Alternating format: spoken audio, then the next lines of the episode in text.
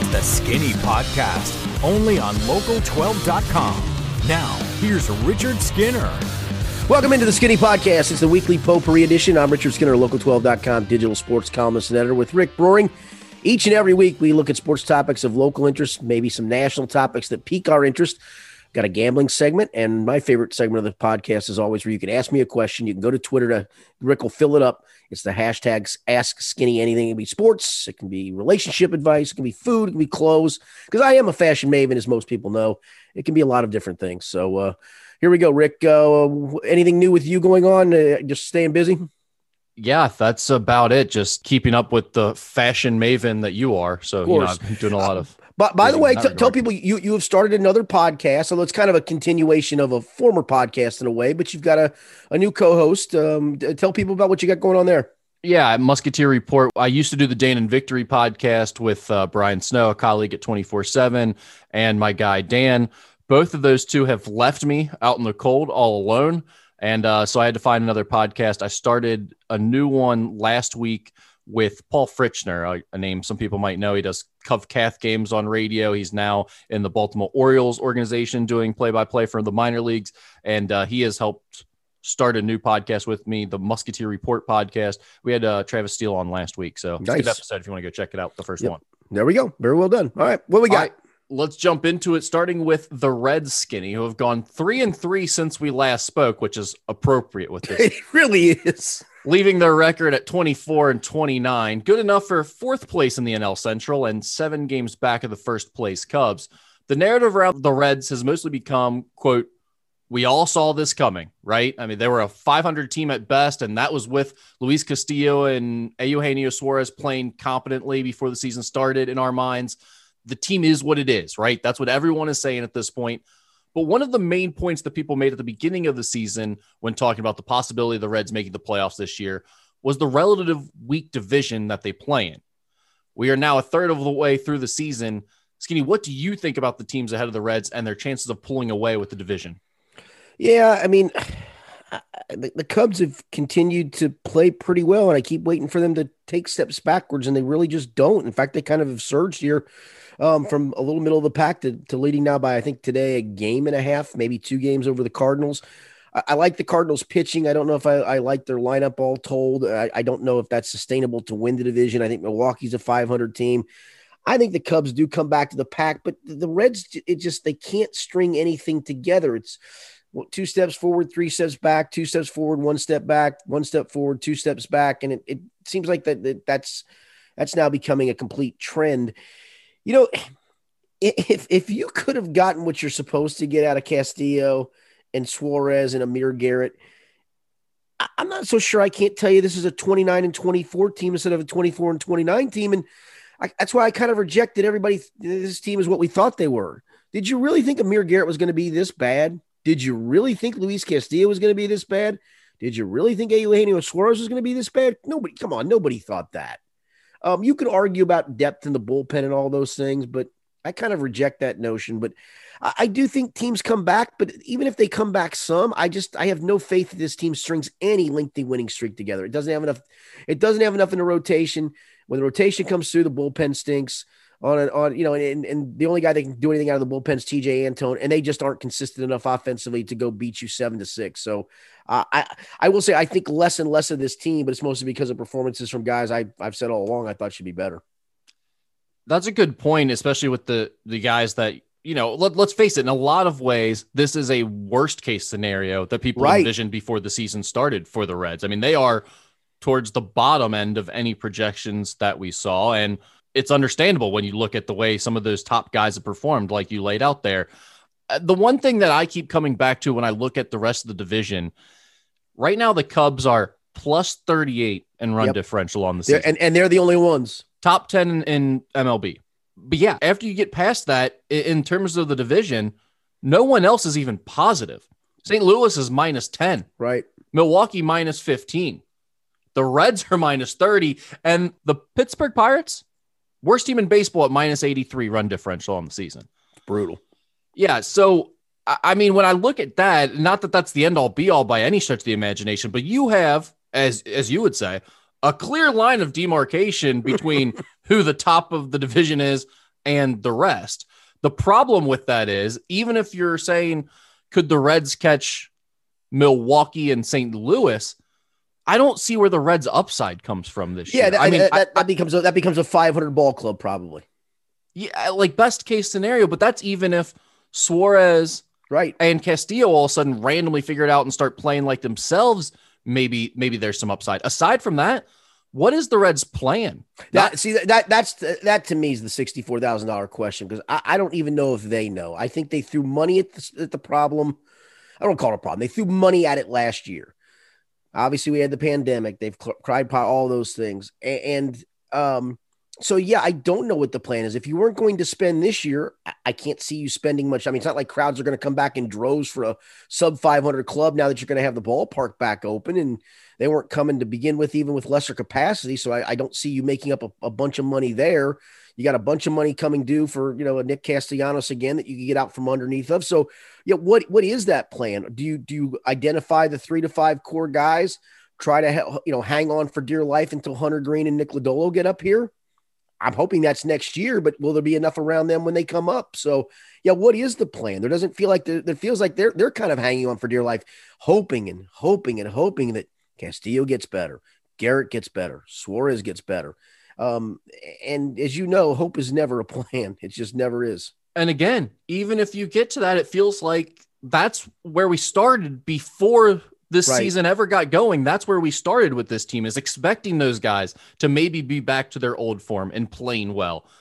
And even at that point, we have them a tick above 500 at best. So that's the that's the thing where I struggle with it. It's like I don't know that anyone's going to run away with this division necessarily. The Cubs certainly seem to be better than everyone else, clearly, but you can see how St. Louis starts getting the pitching staff going a little bit more. They've got a few guys at the top, but if they get a little bit more consistent, particularly in their bullpen, they could be a better team. Milwaukee, if they get healthy on offense, most of their big guns have been out on the offensive side, Right. but pitching wise, they've been pretty darn good. I can see how those teams get better this year. I can see how they improve and run away with this, or at least run away from the Reds, maybe not run away with the division. But I don't I don't really see how the Reds all of a sudden make that jump mid-season. I maybe if they for some reason decided to be you know buyers at the trade deadline and make a few moves, but realistically, what move do you even make with this roster right now? What move clearly makes this team better for the rest of this season? And I, I don't know it. what that is, and I can't see them being in a point to make a move. Yeah, and I, and I think that's the that's the problem. And so then now you're back to that apathetic stage as a fan. And and, and no offense, I mean we- we're we're rehashing a lot of the same topic with this ball club. And when you get to that point, that's about the point where people not just only check out of us, but they check out of the team. And and I guess shame on them for not having a plan, not going back in again, just hoping against hope that things would get better. And I do feel for them that they've had, you know, a, a guy who we thought had Cy Young potential at one point turn into an utter disaster. A guy who looked like he was on the verge of becoming a dominant closer, becoming a, a, a 9,000 ring circus of a train wreck on the mound. Your, your, slugging, you know, corner infielder be a, be a mess. And, you know, some injuries mixed in. I, you know, I keep hearing the Joey Votto, Senzel, well, they're missing them. Yeah. Are they really? I mean, are they, are they difference makers at this point? The answer is no. Um, you know, I'd have to crunch numbers. I mean, I think some, of the guys who seems like have filled in for those guys have actually been the ones hitting the ball. So, uh, you know, I, I'm with you. I, I there isn't one move that's going to do it, and there's not two moves. And you don't what capital you're not moving. You know the Lodolos and the Hunter Greene. So what capital can you even get to go get somebody? And the answer is you you can't. And so here we are with yet another lost Red season. it's funny you say that because every time I've read over the last week plus that the Reds are waiting for Joey Votto to get back or the Reds are hoping to get jo- Joey Votto back, like this was 2011. Right. And right. when right. they were getting back an MVP player, I'd be like, no offense, I love Joey Votto. He's had a great career, but you're right. At this point, does it really matter if Joey Votto's back? No. It doesn't change this team one bit. And the course not. idea that that's like who they're waiting to get back right now just tells you the exact type of position they're in. It, I mean, they, they have no plan. They have really no shot. Now, do I think this team could hit a run at some point in the season and, Sure. and, and have a nice month and and make things look a little bit better? Of course, it's baseball. Someone will get hot on the offensive side and and, and carry you for a stretch, but realistically for for an extended period, you know, a, a, two or three month stretch, are they going to get back into this thing? No, I don't see it. And Rick, if you want to take this back to last year, the 60 games that were played, I mean, this team is is 55 and 58 over that over that span. So it's telling me the longer we get into that sample size, I know it's over two different seasons for sure, and there's no Trevor Bauer in the mix. You kind of are what you are, man, and and and and you know you you've got you've got some major major rebuilding to do, and yeah, maybe some of the major rebuilding is you just got to kind of hang on, identify your core pieces, wait for Hunter Greene and Nick Lodolo. I, I just don't know if the fan base is is is. I, look, they'll be excited when they if they you know if that happens and those guys are good, but to ask the fan base to hang on, nah, I'll I'll, I'll reemerge when when when those guys are up and if they prove that they can pitch at the major league level. They're certainly proving they can be dominant at the minor league level at the moment, which is a good sign. I will give you that. I like I like that. At least it's a positive indicator. But um, man, this team is just boring. Let, let me ask you real, real quick before we move on. What do you do now at this stage with Luis Castillo and Amir Garrett? How do you keep running them out there? And really, there's really no. I, I think Amir Garrett, Rick, and you may know this better than I. I think he's out of options, so I don't think you can send him back to Louisville either. Well, I think yeah, I think that's part of the thing here is what other choice do you have?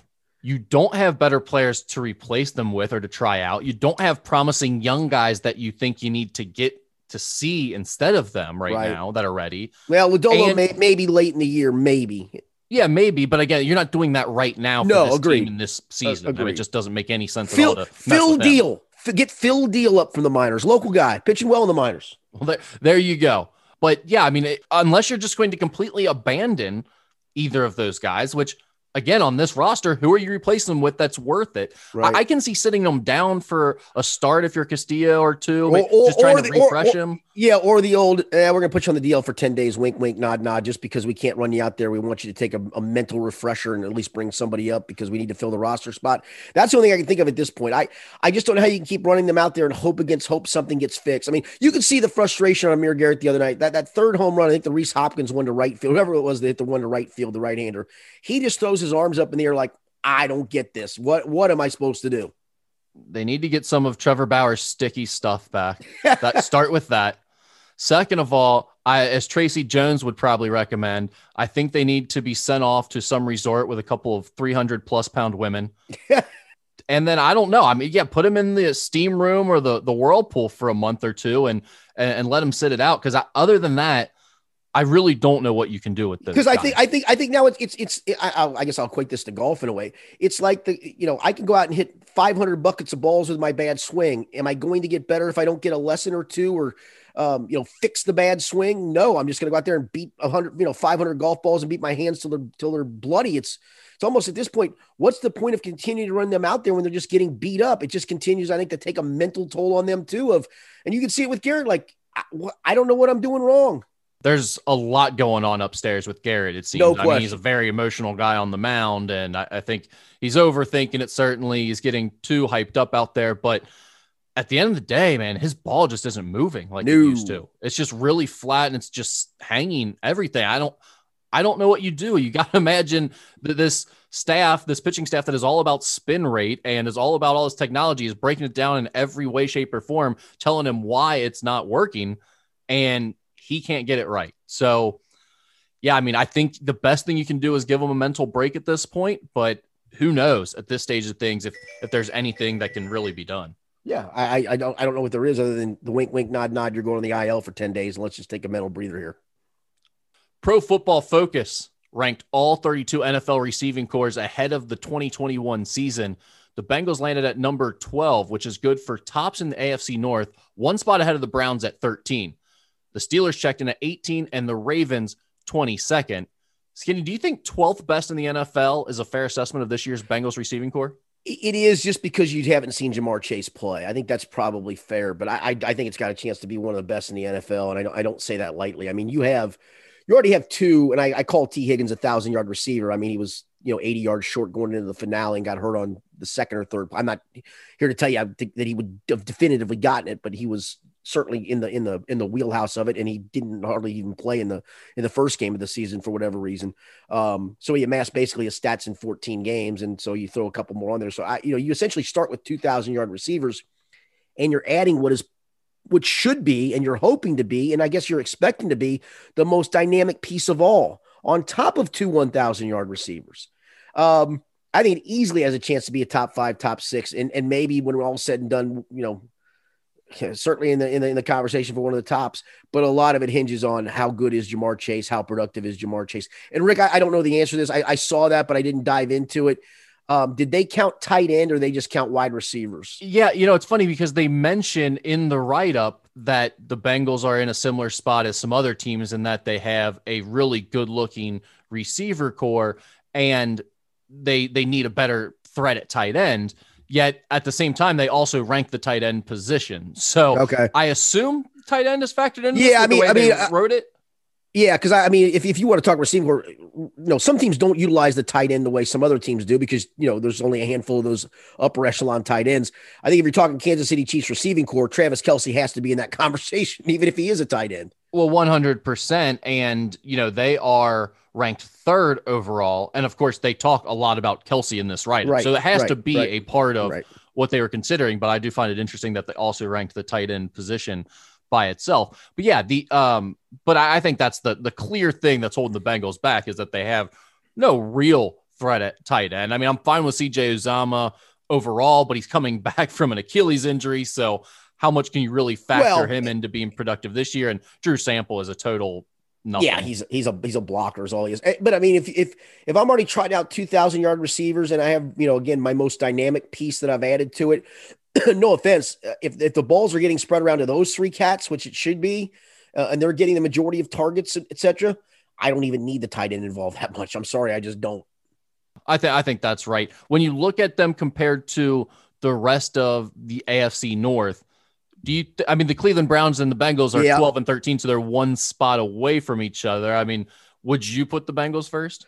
I, I would because again, I'm starting at a pretty good base with 2,000 yard receivers and adding a piece that I'm pretty sure is going to be pretty good. I again, I you know you have to see it, and I think that I think it's fair. I think it's fair that that that's probably where they are to start. And I think they are a better receiving corps on paper, and that's all this is at this point. And I know they're probably factoring in Ja'Marr Chase as a collegian if they're doing the crunching of the numbers um, circumstance of it. Um, I, I, think they are probably the best receiving corps in the North for sure. I shouldn't even say I think they are for sure, and I think they're they're in the conversation. It will be by the end of the year of top five if everybody stays healthy. I think you're right about that. I mean, even just looking at the Bengals' upside on this receiving group, I think they're the most talented. And even in terms of production, when you look at the other these other teams, most even the Browns are going to be relying on at least one guy who's not really proven at this point. So it's like the, right. everyone's kind of in the same boat as the Bengals in that they have a guy who's unproven yeah, out of the, their top three receivers, but, but not but all Bengals, of them are, uh, you know, top ten pick. Right, I was say, but the Bengals added added you know advantage there is they have a number five pick. They have yeah. the number one wide receiver in this draft class. So exactly yeah. right. So I mean, it's it's one thing to say, oh yeah, the Bengals have upside if Ja'Marr Chase is good, but these other teams have more experienced guys. It's like uh, a slightly more experienced. It's it's a little bit different in terms of the the potential there and upside. I, I think you're right. I think the Bengals could potentially be one of the best receiving corps in the entire league, like talking top three to six, maybe. And the and the one thing that I don't think has been discussed, and I don't even know if we'll get to it until training camp. Maybe we'll talk to T next week. Um, they, have done a pretty good job of trotting out some guys that we want to talk to coming back from injuries, etc. Uh, so far in the first, you know, two OTAs that were available to the media. Um, you know, I'm not sure we've talked enough about not us. I just think the narrative in general is what leap forward does Tee Higgins make? Because if he makes a leap forward too, I mean, holy cow. You know, if, if you're going to tell me Tyler Boyd's your third best wide receiver, okay. I mean, it's a pretty good group. Right. Think about that. I mean, before last year's draft, I'm about the 2020 draft, we were talking about how great of a get Boyd was and how consistent he was going to be, and that he was kind of a, a new star in the making and now he could be your third best receiver on the roster. Right. That's pretty good job over the last few years of shoring that position up. No question. All right, Skinny, we'll transition to the hardwood where there was some big coaching news at both the college and NBA levels on Wednesday. Duke announced that Mike Krzyzewski will retire after the 2021 22 season. Associate head coach Jon Scheyer, who played for Krzyzewski from 2006 to 2010, has been named the coach in waiting He'll spend the 2021 22 season preparing alongside Krzyzewski and will take over the following year. Then in the NBA, the Boston Celtics announced that Danny Ainge is retiring and coach Brad Stevens is being promoted to president of basketball operations, leaving his post as head coach. The Celtics will start a search for a new head coach to replace Stevens and said Ainge will work with the team on the transition through the offseason. Skinny, what did you think of the big coaching moves in college basketball and the NBA? Yeah, I'll start with the NBA one first because I don't have a real hot take on that in any way, shape, or form.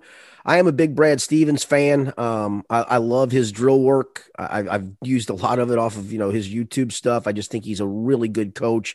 Um, you very rarely hear a bad word about him as a coach. I know this year didn't work out. They were certainly beset by injuries.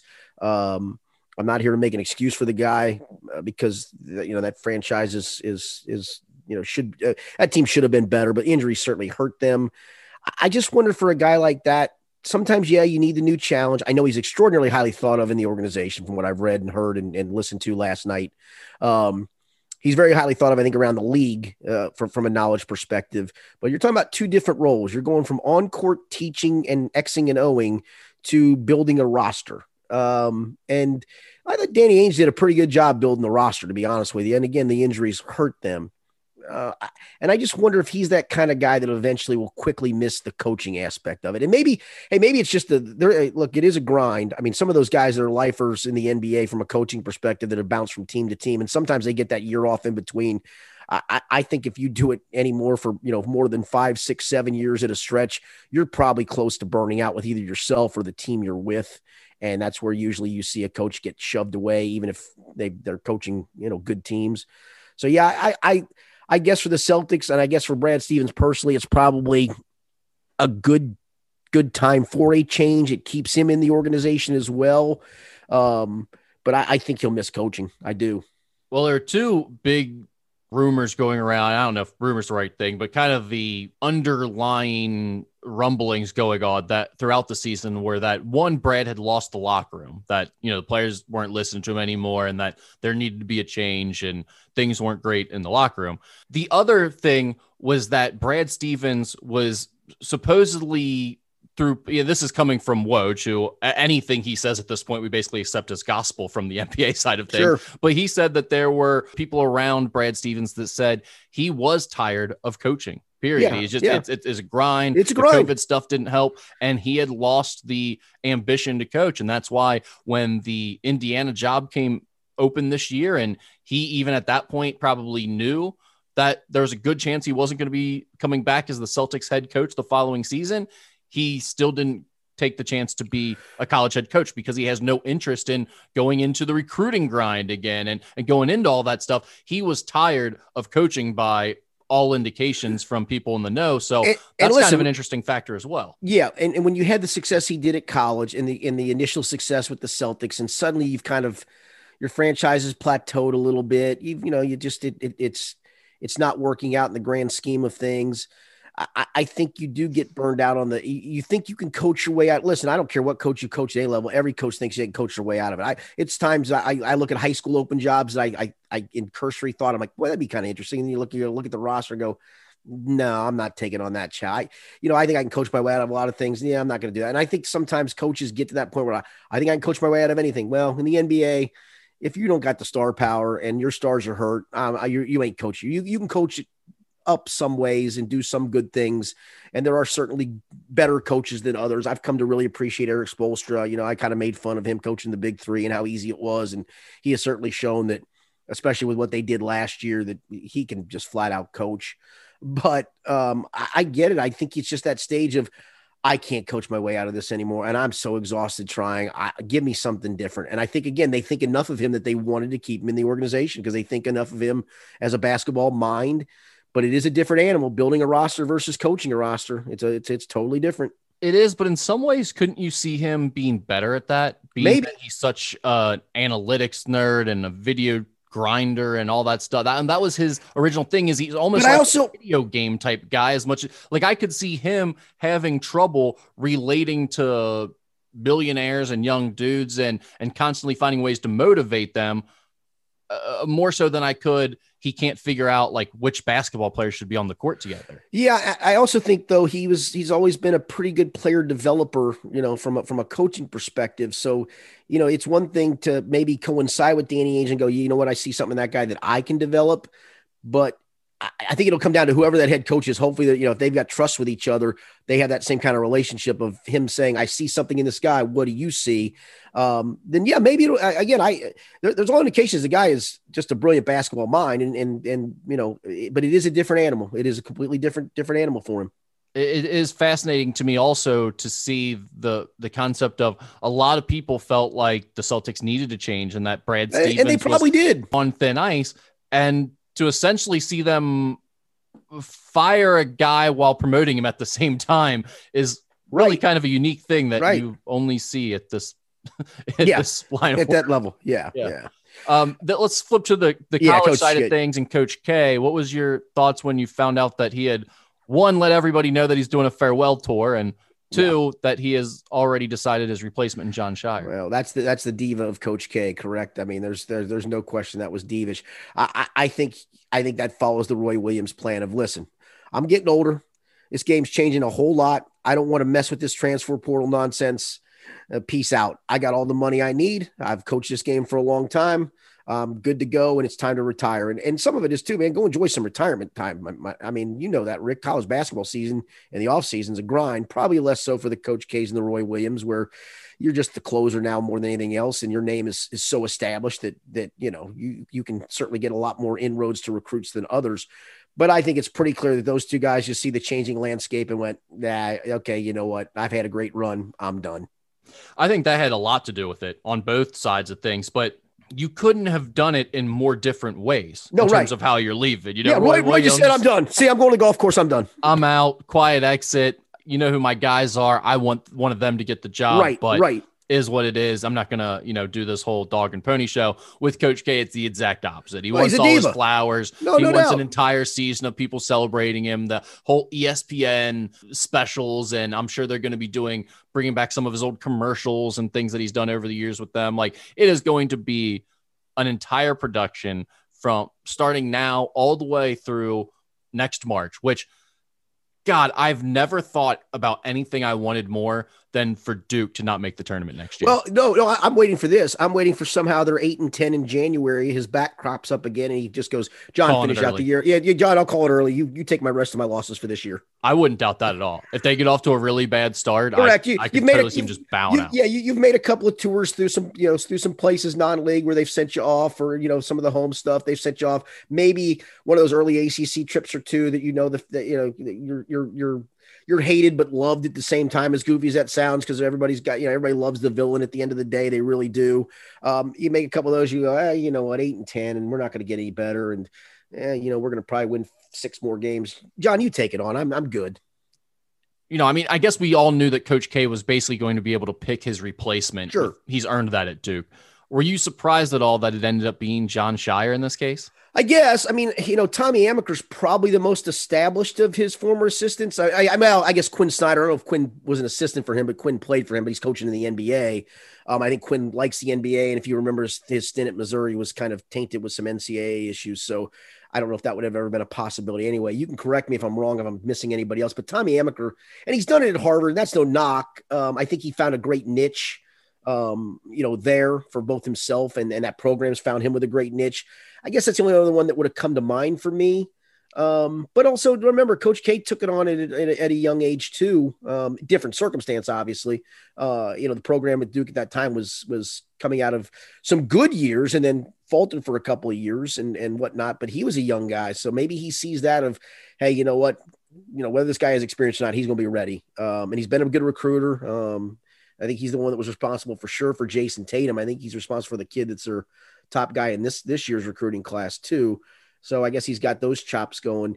But yeah, I mean, I, again, I'm, I'm, the only one I can think of just with the with the tree would be Tommy Amaker. And if you got somebody else, you know, feel free to, to butt in. I, I can't think of anybody else. Well, I mean, there's two guys that just have to be wondering where things went wrong or how they screwed this up so badly. Steve Wojciechowski is oh sure, but he's or, not. But yeah, he's one or two March wins away probably in the last couple years. I mean, if he just makes one or two tournament runs, he's probably the guy because right. he would clearly be the most accomplished. He'd be at Marquette having decent success. I, I mean, he just couldn't find any success in March to give himself that chance to hang around right. long enough. And then the other guy that I think has to be wondering, wait, what the hell happened to me is Jeff Capel. The guy was yeah. looking like the coach in waiting. Everyone thought that it was going to be him for years and years. And then it's like, it almost seemed like they said, Hey, you got to go somewhere else and prove yourself again. And, he, and, and he, didn't. And he didn't. Right. And he took that opportunity and now he's out of the picture again. And right. it goes to the young guy, Jon Scheyer, who has zero head coaching experience. You're talking about a job in Duke that the most accomplished guys in the industry would beg to get that job. I mean, what about what, what about what about they're out there for I, Indiana that everyone thinks Indiana should be able to get? Duke can actually get those names. Right. What I, I don't even think this guy either, because again, I think he's done some nice things as a head coach, and he's certainly close to Coach K's, K's heart because he was in that Tommy Amaker group of players that really kind of saved his job. Was Johnny Dawkins, but I don't think Johnny Dawkins has even done enough to move that needle. No, not close. I mean, right. again, it's honestly, if I'm a Duke fan, I probably want Jon Scheyer. I probably feel best about that because, like, it's the said, unknown. It's, it's, the unknown, right? It's kind of like Coach K, right? You got a young guy, you can kind of mold him. You know, it means a lot to him, just like those other Duke guys. So you're getting the whole brotherhood family thing to sell still. But yeah, so uh, in terms of like which of those former K guys would I want to come in and run my program? It's none of the established guys because they haven't been any good. Yeah. Rick, I, and I know we we we you know we all poke at Coach K, and he's earned a chunk of that. But but is he on the Mount Rushmore of college basketball coaches yeah. in your opinion? Okay. Yeah, of course. Yeah. I mean, he has to be just because of what he's accomplished and and what he's turned Duke into. There's there's no doubt that he's done incredible things yes, as a basketball yeah. coach, and he's done Team USA stuff and all that. The NBA guys show him a lot of respect. So I'm not acting like the guy can't coach. No, I know. I realize it. Yeah. Huge part of college basketball. I do not like him personally. I find him very easy to root against. And I think he's done some extremely childish things that he really doesn't get called out enough for. No, agreed. But agreed. he makes it all about himself as much or more than any player I've ever seen. And and this is just another example of that. But that being said, it doesn't mean he's not one of the greatest of all time. Yeah, agreed. All right, Skinny, not a lot to get to on the betting front this week, but we do have a few things to discuss. One, I wanted to get a quick update. Where are we at with your NBA picks? You had some, uh, some I did going for the playoffs, and I feel like a couple of those have to be in decent spots, giving you a chance. They are. I've, I've kind of navigated my way through. So I put ninety dollars in the pot and took three teams from the East, three teams from the West to win it all. Um, the, the the minimum I can win is 135 bucks. The max I can win out of this is 485. So in the West, the three teams I took were the Clippers, where if they were to win it all, I would win about 20 bucks. But I got Denver to win 485, and I've got Phoenix to win 285. And they're going to likely, if they finish out their series, and that's still an if. I mean, you know, Denver's got to go back to Portland as we do this tonight, and Phoenix still has to go back to the Lakers. And I think they're going to end up winning that series. But hey, you get to a seventh game somehow, even though those two teams would have to go on the road, and you know Denver would, would be at home and and and uh, Phoenix would be at home for games seven. Um, it's not a sure thing, but I'm feeling okay about it. So those two teams would match up in a Western Conference semi, which means I'm going to get at least one of those to the finals. Something tells me the Clips still win that series with Dallas. I don't know why. And I, if they do, I do think they beat Utah, and maybe I'm underselling Utah. I, so I feel good. I got a shot to get, my, you know, I, I got a chance to fill the Western Conference final and have a team in the championship. In the East, I'm already eliminated one team. I took a long shot with Miami and they were playing Milwaukee, but I, I took Milwaukee as well. And I got a chance to win almost 200 bucks with them. And then I've got Philadelphia, which um, I think that's the one I barely get back to even. I think I'm like $10 if they win it all. And obviously that a lot depends on Joel Embiid, but you know, there's, there's a possibility of navigating them if, if Philly can beat Atlanta. And uh, I don't think that's a big if, even without Embiid, but it'll be more difficult. Uh, and then, uh, you know, I'm probably underselling the Nets. They probably are the best team because the big three are just that good when they want to be. But I, I like this Bucks team, and I got a chance to navigate Philly and Milwaukee to the final. So I'm feeling at least good right now as we sit here today before those game sixes in the West take over. Um, it would be nice to be able to sit back and, and have my two teams in the finals and just root for the bigger number. Who do you feel best about right now? Is the Nuggets or Suns? I assume. Uh, I feel best about the Suns. And yeah, now okay. a lot of it hinges on on the Chris Paul flopping around like a wet fish constantly. Um, but it almost feels like it's his time. I don't know why it feels like that. And and he's got dudes around him, so he doesn't have to carry all the load, but he can come up in big times. He just needs to stay healthy, stay on the floor, stop flopping around like a wet fish. Yeah, can I say something about that? By the way, yes. I, if you are on the floor and playing, and playing a full game and playing well, you, your your injury isn't an excuse. Okay, that's driving me crazy. Everyone yeah. keeps doing the Chris Paul is out here on one shoulder. Well, he's also playing like an all star. Yeah, correct. can we stop t- talking about how bad his shoulder is? Like, I, it may be bothering him, but he's out here playing the entire game. At that point, it's not an excuse. He's out on the court playing. He's not held back very much by this injury. Clearly, if you're watching the guy, he's playing really well. I mean, and to me, and to me, while again he is the leader because he is the point guard, he is the veteran. He's done a lot of good things in the league. He's still a quality player. Devin Booker's still the man. I mean, that, he's yes. still the man on that team. Yeah. But they, the leadership of Chris Paul has clearly helped them in the playoffs. oh, no doubt. I no, agreed. Missed. Agreed. Another thing, and maybe this happens more often. I just don't remember it or not recalling it from year to year.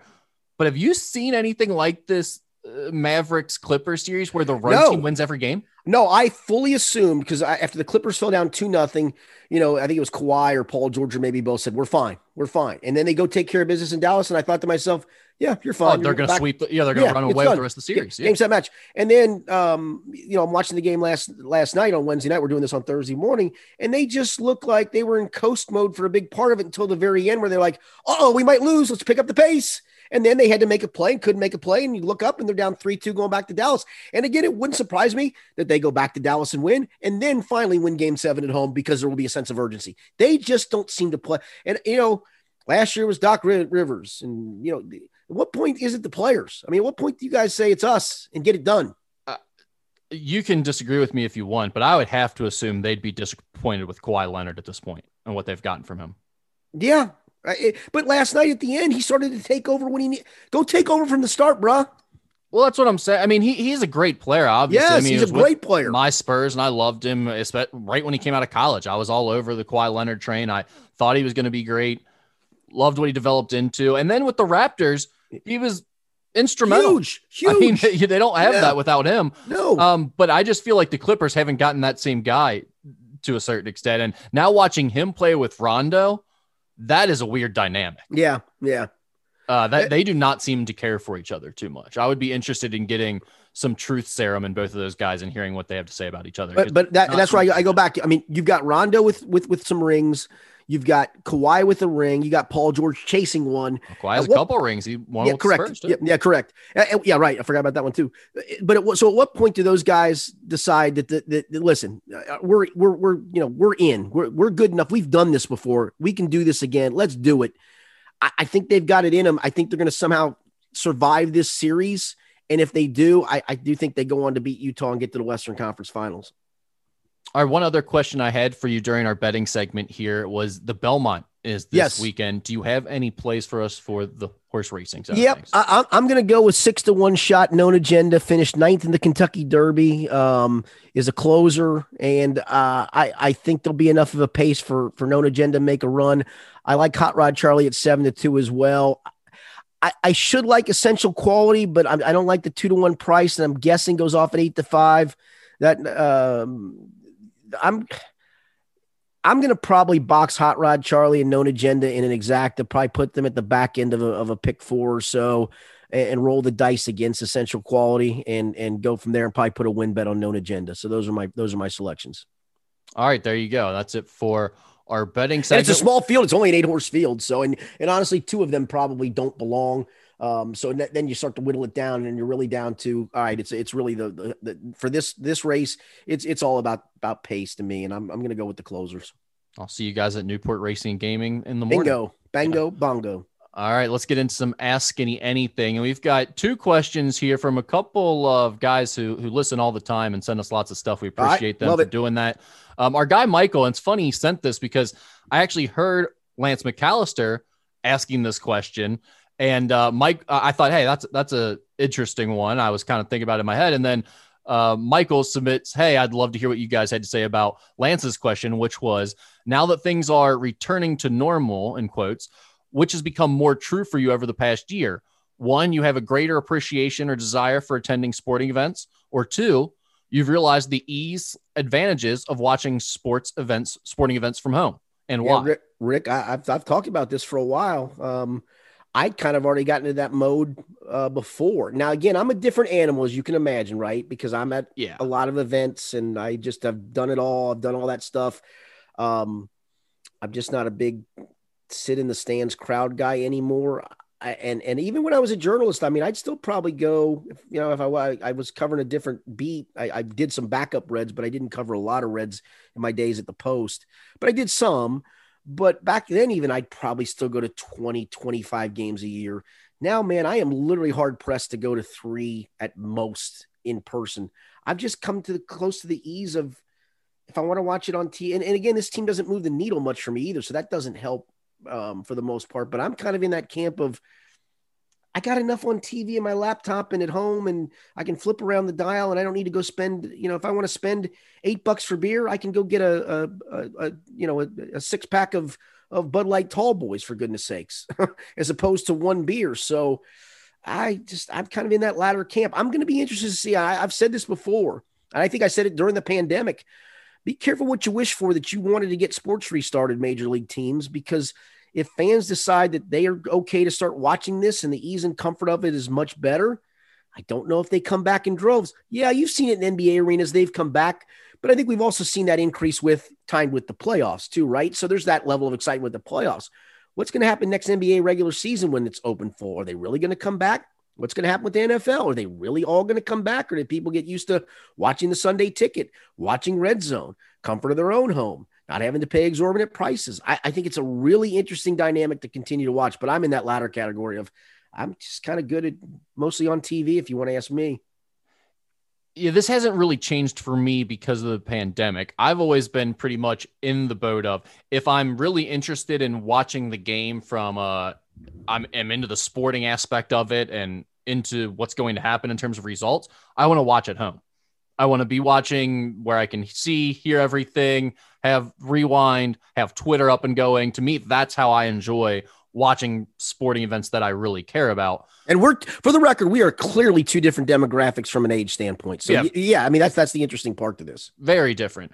But I still really enjoy going to games from a social aspect and if it was something like the playoffs, I would think that was pretty cool. Like to go to a playoff atmosphere for the Reds or Bengals, I would enjoy doing right. That. But you but you got 81 regular season for one, and you got nine regular season for the other. Exactly. And and for for most of those games, I don't need to be there, right? Especially if I really care about the game. The bigger the game, the more I probably want to be at home, really paying attention and locked in on the game, as opposed to out talking to people drinking, what have you, at the game, which is what I normally do. And so I will say, from the social aspect of things, I am more anxious to get out and experience social life, you know, go to a Reds game and, and hang out with some buddies. I, I did one already this year and it was nice. It was a great night. It was fun to be out there. So I would say for me, it kind of does add to the I'm more anxious to get back out just because feels like we've been cooped up and we haven't seen people for as long.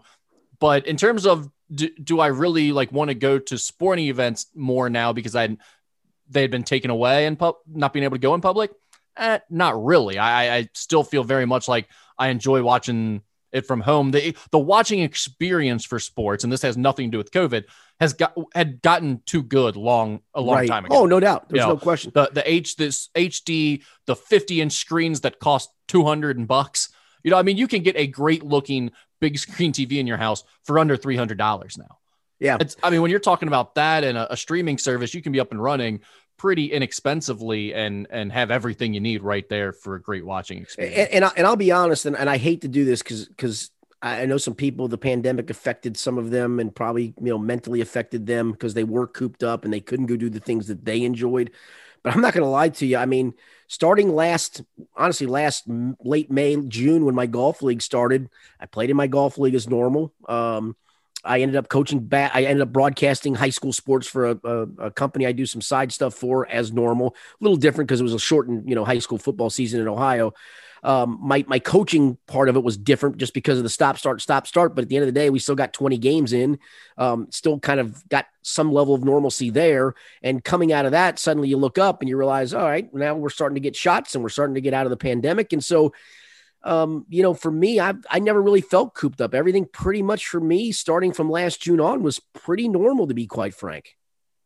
I'm kind of there with you in terms of the the day to day stuff. And uh, again, the the social aspect is nice to have that option again, but in terms of the the watching sports and the day to day, I don't think it's going to change a whole lot for me. Mm-mm, yeah. Uh, another question from our guy Bud, who who sends us a lot of stuff and always listens.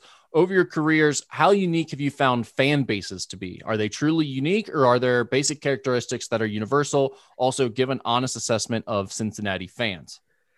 Yeah, I think Cincinnati fans are battered, man. I, I really do. I, I think I think they are so quick when even the smallest thing that they can hinge on, they get overly excited about. Like right now, the I, I, I feel like there's so much overexcitement for Joe Burrow. Um, I get it because you're clinging to hope, and I I understand that, but it feels like at any little tinge of something positive, everybody jumps to that side. Um, but I, I fully get it. But yeah, I, I think I don't know if it's unique to fan bases because certainly there are probably fans in Cincinnati who find Ohio State fans in football totally annoying. Get it. Find Kentucky basketball fans totally annoying. Get it. I'll be honest. I'm not a Bengals fan. I grew up one. I'm not, but I cover them now. I find Pittsburgh Steeler fans to be over the top annoying. I mean, just to the point of I don't. It's funny. I don't mind Browns fans. They're they're goofy and and they're certainly extraordinarily loyal to their team. And maybe it's because they've just been such sad sack losers until last year that you kind of felt more sorry for them. So I, I, I think the uniqueness is if it's a good, and we're talking Kentucky basketball, really good. Ohio State football, really good. Steelers consistently good. I, I think they get on your nerves because they continue to be good and the fan bases continue to let you know that and you get sick, sick of hearing it. So I, I think there's nothing unique to it other than when it's those fan bases that know they're really good. And they, the, the thing I, I just, I've never associated, I've never associated my, um, I guess my worth with what my teams are doing. And I do think those fan bases, there's some segments of them that really their self worth hinges on those teams' success. And I just, I don't get that. Yeah, that's always a little bit weird when people go to that extreme. Uh, I've got a theory, and I'm interested to see what you think of Oh, it. I okay, don't know yeah, if I've okay, no, if okay, I've given this yeah. one to you or not. I know I've said it on my Xavier podcast before, so uh, Xavier fans, bear with me here. But I have an opinion that fans take on the personality of their coach to a certain extent, especially at the college level with football teams and basketball teams. So, if you want my local example that I think people can see illustrated pretty well, I think looking at Xavier fans from the Prosser, Matta, Miller era to where you had Chris Mack, there's a clear change in the way Xavier fans acted. You used to see all the time uh, graduation rate, graduation streak, the Xavier way, all that type of stuff. All of a sudden, Chris Mack takes over and he's more of like this I don't really care what you think of me, embrace being a little bit edgy, maybe a punk, some people would say, uh, whatever term you want to use. Chris Mack just didn't really care how you felt about him as much. And he was more about being a villain or playing into the heel role. And all of a sudden, Xavier's fan base became like the biggest group of trolls you've ever seen. You no, no longer hear about Xavier talking about the Xavier way or class. They Sister, make Sister Rose. Right. They make fun of Butler for being classy. Like that's who Xavier's fan base has become. And I feel in large part that was the result of Chris Mack and some of the Mario Mercurio egged on trolling that went on there. On the flip side, you had UC fans that went from Bob Huggins, we're the baddest dudes on the planet. We wear the Jordan jerseys, the black Jordan jerseys, and just had that kind of aura about them of like, we don't care about anything. And we're the big bad Bearcats to Mick Cronin whining about everything. And now UC fans kind of have that nature to them if you interact with them on social media. They are very upset at a lot of things all the time. So, I to me, I, I think, uh, and you see this with other teams too. But I think for lo- locally, that is the best example that fans would understand because they have seen that. I think there's something too. you kind of react to things the way your coach reacts to things. If your coach whines a lot in post game things and and feels like the league or forces are out to get you, that's kind of the way your fan base reacts. If you are uh, a, you have a coach that is very much like the screw it, we are who we are, and beat you know how you feel about us, be damned. That is kind of how your fan base seems to react to it. And yeah, at least that's been my take. Uh, yeah, that may be you may be right for those circumstances, but when you're talking blue bloods like Kentucky basketball, Ohio State football, Steelers football, I think it just takes on the fact of we've been so good for so long. We're going to tell you about it. It doesn't, yeah, because yeah, I, I, don't, I don't know if that correlates to what you're talking about there. Um, but I, I think what you're talking about with those two in particular probably does, and maybe if you went to some other places, it, it may correlate. But I think with the blue bloods, I think it's more we're the blue, we're a blue blood program. Screw you, we're we're better than you, and we're gonna, and when we beat you, we're gonna tell you about it. Yeah, those when you're talking about like UK and Ohio State, UK basketball, Ohio State football, like those are kind of the two first fan Correct. bases I think of when I think Correct. of crazy fan bases they're so deep in and so lost. Right. I mean, you're talking right. about people like you brought up originally that base their lives and their day to day well being on how well their team is doing at that moment, right? Where they're at. So, yeah, I, I mean, I, I, think there's different levels of fandom, certainly. But in terms of like the overall tenor, eh, particularly on social media, I would say, and the way your fans react to things that are done, that are said, I think a lot of that has has to do with the way your coach reacts to it over a period of time. I mean, it's not instant. It's not like, you know, all of a sudden out of nowhere you have a new coach and everyone starts changing the way they tweet. But I do think it is something that is developed over time. If you take on if your if your coach becomes your team, you know, like Chris Mack was here for a decade, Mick Cronin was here for uh, over a decade. Yeah, so, right. You know, it's it's when you have that type of situation where you have an extended period of time and you, you kind of take your team takes on the personality of your coach, your program takes on the personality of your coach a little bit. I think your fan base tends to do it too to how they react to stuff. That's a good question, though. I like it.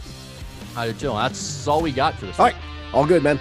Appreciate it very much. Uh, we'll be back uh, next week for Rick Broering. I'm Richard Skinner. It's been the Skinny Podcast, the weekly potpourri edition.